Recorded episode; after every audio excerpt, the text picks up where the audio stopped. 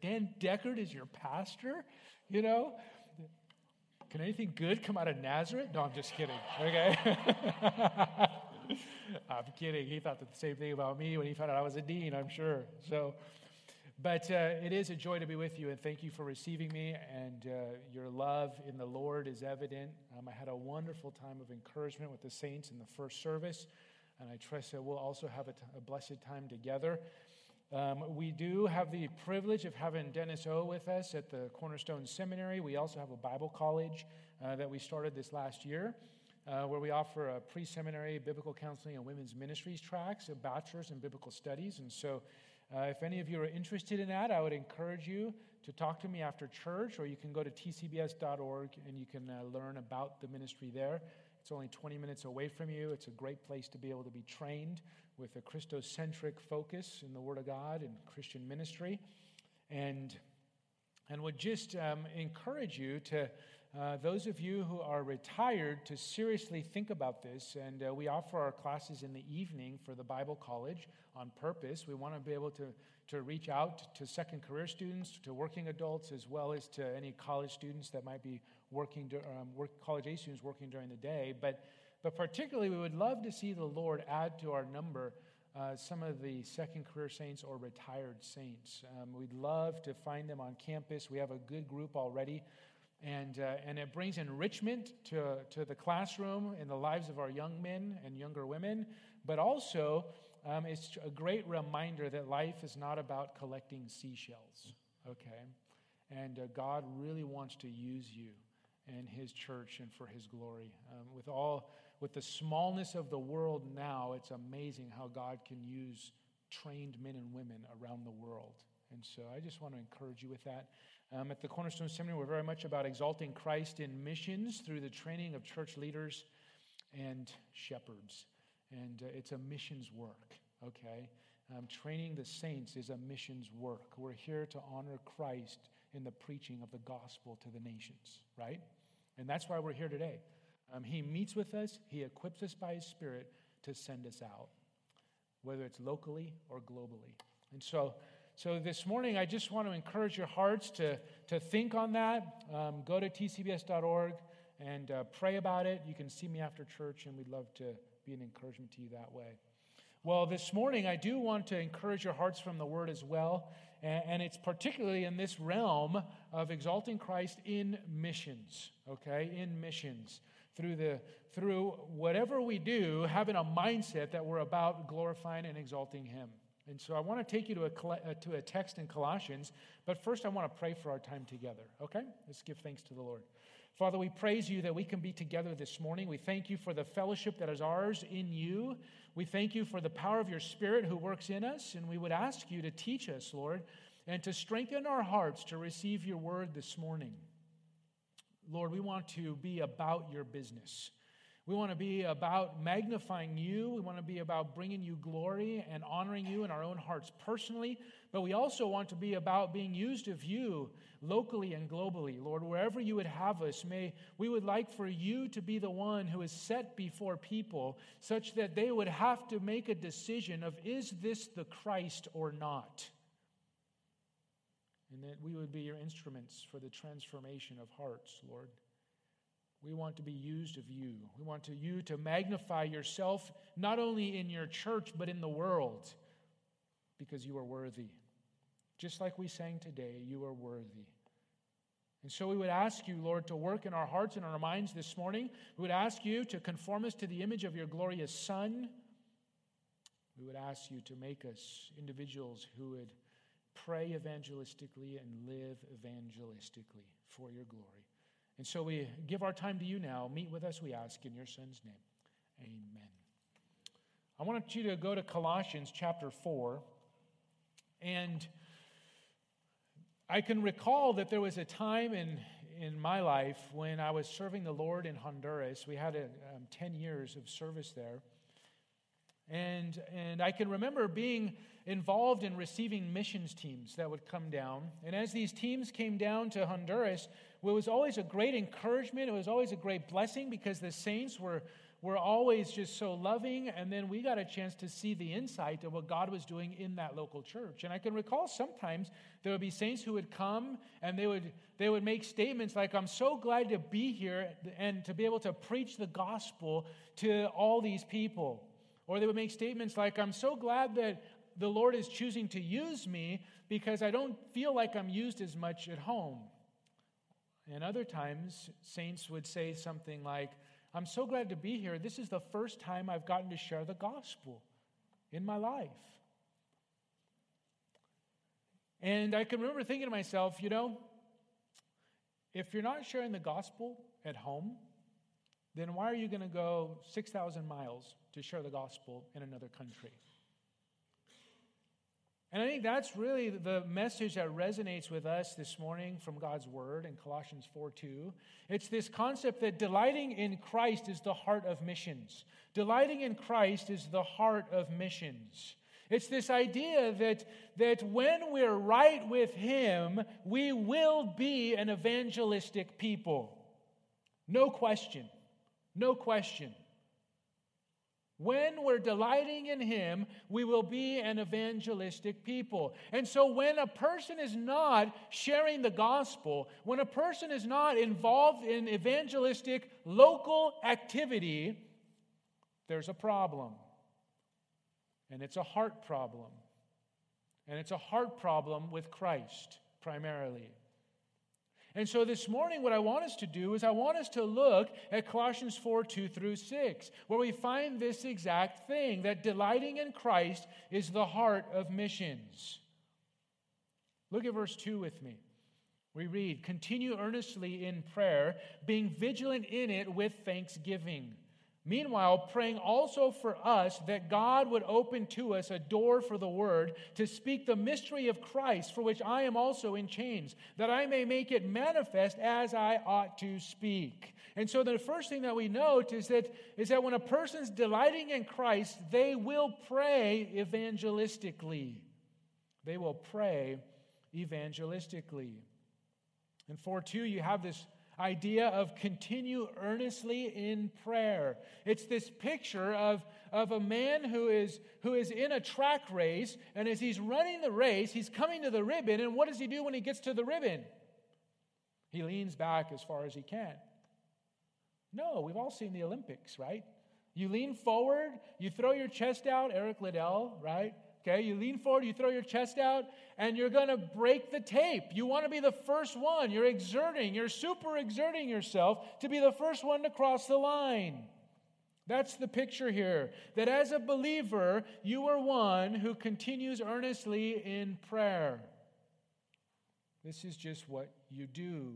You're devoted to it. You stick your neck out in it. You super exert in it. Being vigilant with thanksgiving. Being vigilant with thanksgiving. It's, it's this idea that, that as you're in prayer, you're alert and you're, and you're not you're not sullen, you're not falling asleep, you're not being distracted. It's a picture of an earnestness in prayer, and you're doing this in the spirit of thanksgiving. And the question is thanksgiving for what? Thanksgiving for what? Well, that's what God tells us in chapter 3, verse 1. He says this If then you were raised with Christ, seek those things which are above, where Christ is sitting at the right hand of God. Set your mind on things above, not on the things on the earth. And so here what we find is this if is not, is not a question of whether this has occurred to you or not. It actually supposes it. It's the idea of since. Since then you were raised with Christ, seek those things which are above where Christ is seated. Seek those things that are consistent with your union in Christ. Because this new power is at work in you, then you have an obligation. And the obligation is that you would impact your community. It begins by evangelistic praying and evangelistic living. You see, in chapter 3, verse 1, it's tied to the rest of the chapter. And so you find that the, when Christ has burst into your life by his power, you will live a personally pure life. That's what he tells us in the first uh, 11 verses. And then in verses 12 to, to 17, when Christ has burst into the life of a person and transformed them, they will be loving people in the church. And when Christ has burst into a person's life and transformed them, they will have godly homes. And when Christ has burst into a life and transformed them, they will impact their community. There's no part of life that goes untouched. No part of life that's untouched by the working of Christ in your life. So, what does this Thanksgiving then? So, what is this Thanksgiving? Is it a Thanksgiving for the things that we have, for the treasures that are going to be in heaven? Is it a Thanksgiving for my house, my car, my spouse? What is this Thanksgiving? Thanksgiving is related to the true spiritual union that is yours in Christ. In fact, that spiritual union is defined further in verse 9 of chapter 2. In him dwells all the fullness of the Godhead bodily, and you are complete, or you have been made complete in him, who is the head over all principality and power. And so the all sufficient one who became man is the one who has completed you. The completion is a perfect completion. The completion deals with verse 11. You were in him, you were circumcised. It deals with verse 12. You were buried with him in baptism. You were raised with him through faith. You were dead in your trespasses in the uncircumcision of your flesh. He made you alive together with him, having forgiven you all your trespasses. All your trespasses. And when you experience that kind of forgiveness, then you are a thankful person, right? When you experience the liberation that comes with the complete removal of guilt because another one died for me, that is what motivates a thankful heart. That makes me thankful. And that's consistent with the whole section here in chapter 3. We're told that we're supposed to be thankful in verse 15. And in verse 16, we're told that, that whatever you do in word, you do all in the name of the Lord Jesus, giving thanks to God the Father through Him. It's all about Him and what He's done for you. That should make you thankful. And that thankfulness should impact the way that you live your life in the community. The thankfulness of what God has done to you ought to be on your mind such that you're constantly praying evangelistically. Constantly praying that He will do the same thing to others that He has done to you. That He would do the same thing to others that He's done to you.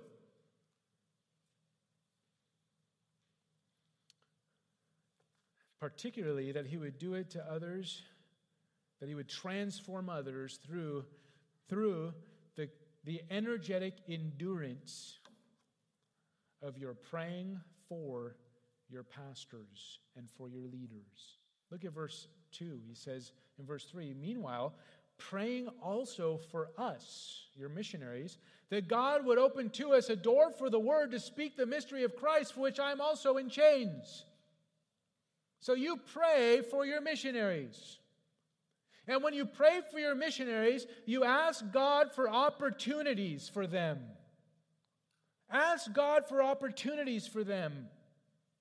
And in particular, what you want to be asking God to give them when they do get the opportunity is that they would be able to speak the mystery of Christ, that they would be able to communicate clearly the gospel that they will be able to communicate clearly the glories of what Christ does when he bursts into the life of a person, transforms them, makes them new, gives them his power, the same resurrection power that raised him from the dead, and it, and it makes them alive.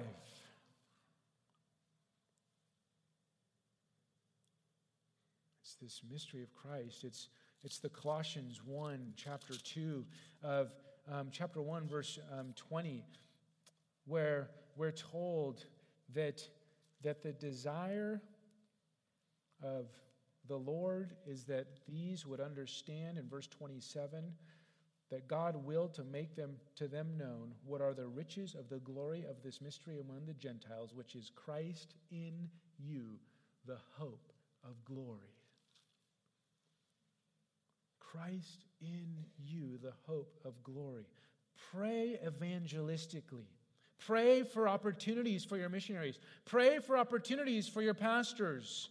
And when you're praying for them, you pray for them to speak the mystery of Christ clearly. Look at verse 4 that I may make it manifest as I ought to speak. The two terms here are two different terms. Actually, one is a term for the words that you articulate, the other is a term for what goes on in your mind. What are you thinking?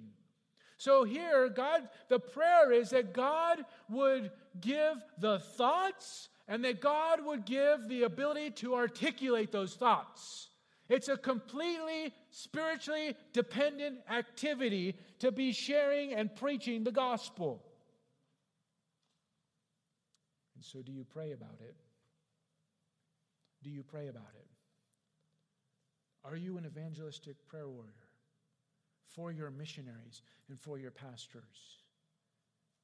Are you praying for them to be more spiritually dependent in the proclamation of truth? And the goal here is not that you have a lot of conversions. Notice.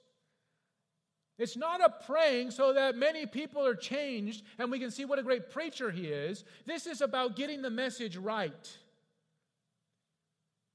Oh, Lord, just help them to get the message right. Oh, Lord, pray for, I pray for Pastor Dan that, that, that if anything, he'll just get the message right.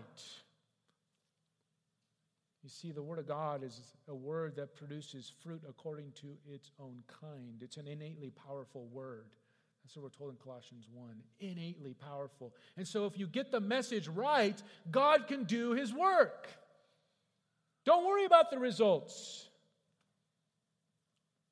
Missionaries and pastors need you to pray for them. Just yesterday, I was in the home of a dear couple, 75 years old.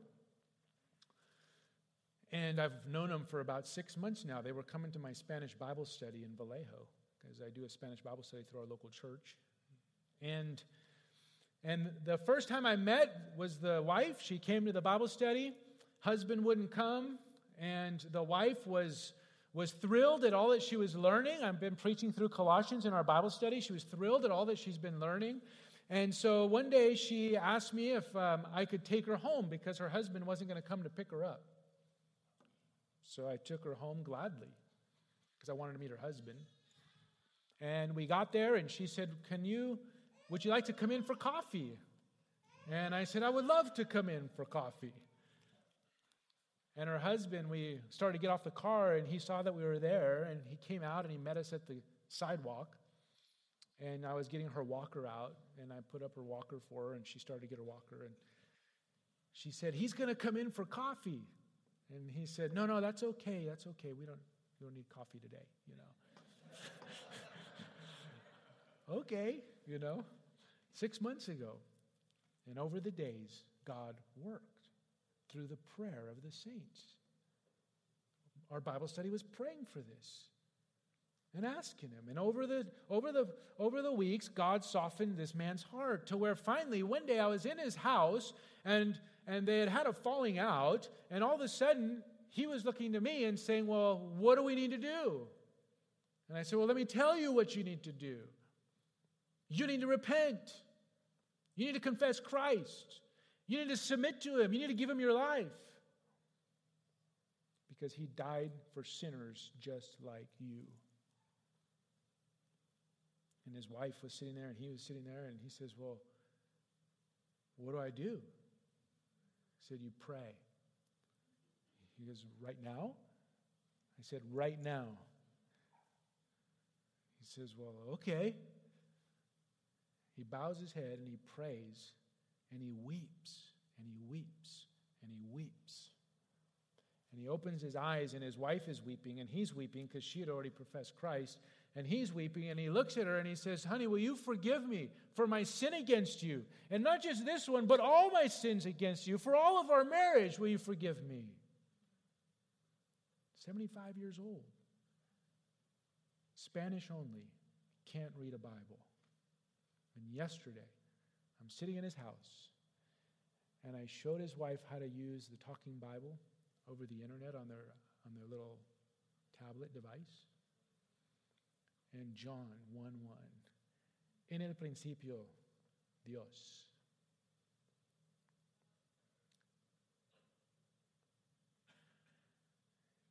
She looked at me and she goes, High five! okay? The prayers of the saints, right? The prayers of the saints. You don't need to worry about the results, just get the message right. Okay? Evangelistic praying, and we do this because of our delight in Christ. He is worthy. He is worthy. But you see, when you're doing this and you're praying for your pastors, what happens is it becomes also kind of part and parcel of who you are as a person. You're thinking about these things for yourself as well. And that's what our Lord Jesus does here is he turns the finger to you now. And he says, "Yeah, you pray for your missionaries. You pray for your pastors, but oh, don't forget this is also about you." Look at verse 5. When you're delighting in Christ, you will live evangelistically. Walk in wisdom toward those who are outside. Live such a lifestyle that you're fully conscious of those who are outside. This is speaking of unbelievers in general. You live such a life that you're conscious of those outside. And so, what that means then is that you live in wisdom.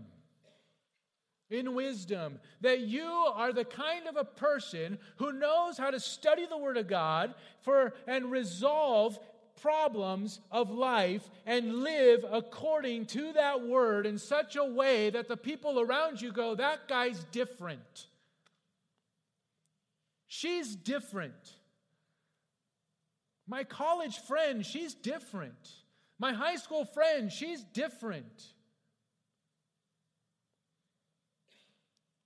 You, Christian, need to be one who engages the world around you in wisdom. You need to be one who's mastered the Word of God so that you can paginate it with a life that expresses that Word of God and you have answers for your generation. You have answers for your generation. You're not about waffling truth. God's given it to you. It's absolute, it's firm, it's fixed, it's transcendent. Devote yourself to the word so that you can live the wisdom, the wise life toward those who are outside. God supposes, God supposes, He assumes that you are going to be involved in the community around you. He doesn't ask you to float around in Christian groups. He doesn't ask you to float around in your own little Christian circle. He doesn't ask you to float around in your own Christian clique. That for dinner we have the Christians over. For school we have we study with the Christians. For for our sports activities we're always in a Christian group. And this is how we live our lives. God supposes that you're going to have sporadic times in your life where you're going to engage the unbelievers around you toward the outsiders. In fact, he even piggybacks on this when he says, Let your speech always be seasoned with grace, or let your speech always be with grace, or in other words, gracious speech and seasoned with salt. So you know how to say it, and you know how to rescue the conversation from the gutter. It's seasoned with salt. And so God assumes that you will be involved in the lives of the community around you, the unbelievers. And we've grown up or we've started to create a culture of Christianity that's afraid of the world. And we all got to flock together. And if we go outside that little circle, well, you know, I, I'm, I might become worldly too. Well, do you know the power of regeneration? Do you know the power of regeneration? The resurrection power of Christ is not limited in its sanctifying work in your life. So get out there and minister. Get out there and penetrate. Do something for the Lord in the lives of those around you who don't know Him. Yeah, we need to be about encouraging the saints and loving the saints, but never to the exclusion of reaching the lost. You see this term here? Walk in wisdom toward those who are outside, redeeming the time. It's a purchasing term. A purchasing term. Picture that you have been awarded a shopping spree to your favorite store Macy's, Nordstrom's, Neiman Marcus. Just take a basket, go through the store, it's all yours, put it in there because somebody else has paid for it, and just take it. Walk. Leave. Just leave. Now, many of us would go, wow, that, oh, that would be great, you know? I would love that. I'd go to my favorite golf shop, my favorite soccer shop, my favorite, go to Safeway, go to Costco, right? We love it. And yet, the very same opportunity is true of the gospel, and we don't do it. We don't do it. We don't make the most of the opportunities. We're oblivious to the opportunities because we're not looking for them. And we think there's nobody to share with, there's nobody to tell. God hasn't put anybody in my, in my path. Did you go to Starbucks this morning? That's, a, that's somebody in your path. Did you talk to the gas attendant this morning? That's somebody in your path. Did you go grocery shopping this week? That's somebody in your path.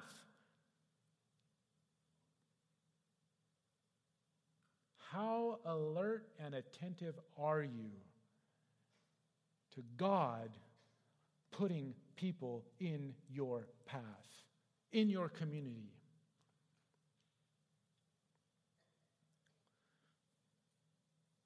You see, as believers, we need to be about evangelistic praying and we need to be about evangelistic living. When we're praying evangelistically, when we're meditating on how God should work through our missionaries and through our pastors, it forces us to look inward and begin to ask ourselves, how am I doing in this? Am I delighting in Christ in such a way that He is the warp and the woof of my life as I'm leading it?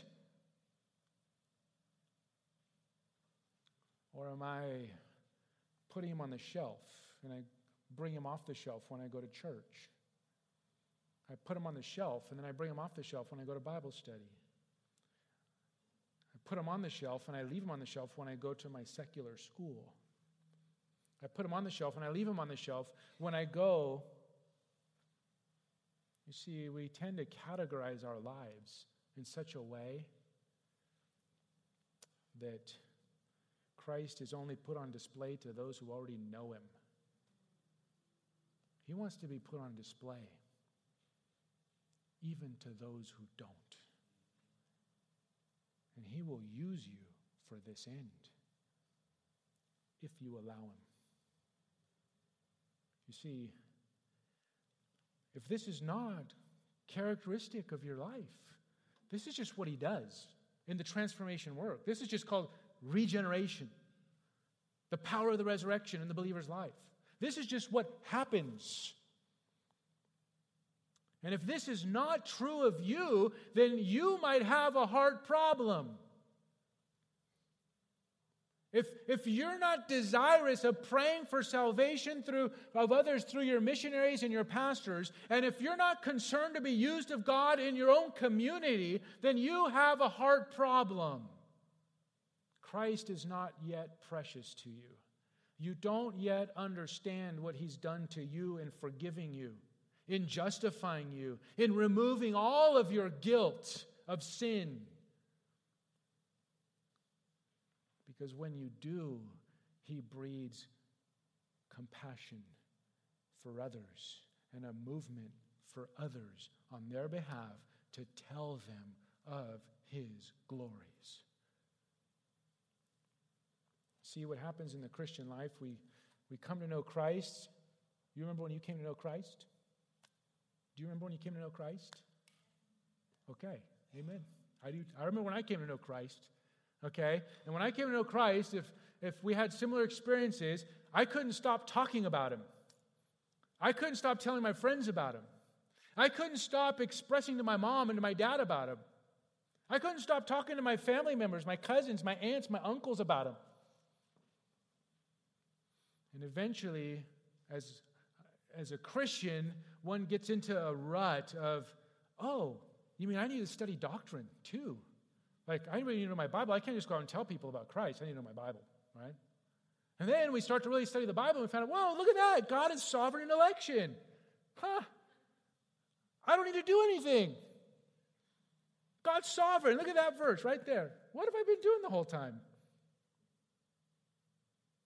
And so we, we lean back, we stop evangelizing. Pretty soon, Christian life becomes about Christians, communion, fellowship. We become inbred and we lose sight of the rest of the world. It's happened to me in my life. There have been points where that's happened. Sure, it's happened to you in your life. The, joy is that Christ doesn't stop with us at that point. The joy is that Christ doesn't give up on us at that point. All the more, he makes his power evident, brings about repentance, teaches our heart through it if we're sensitive to him, and changes us so we can repent from that sin of not preaching him and not delighting in him and not being motivated by him and we can we can confess it and he'll forgive us and we find and we find anew the strength to bear up and we move forward. Isn't that a glorious thing? What a loving lord. What a shepherd he is to us isn't he? That he would just that he would take us and we've done nothing to earn it, and then save us, and then put His Spirit in us, indwell us, the mystery of Christ in you, the hope of glory,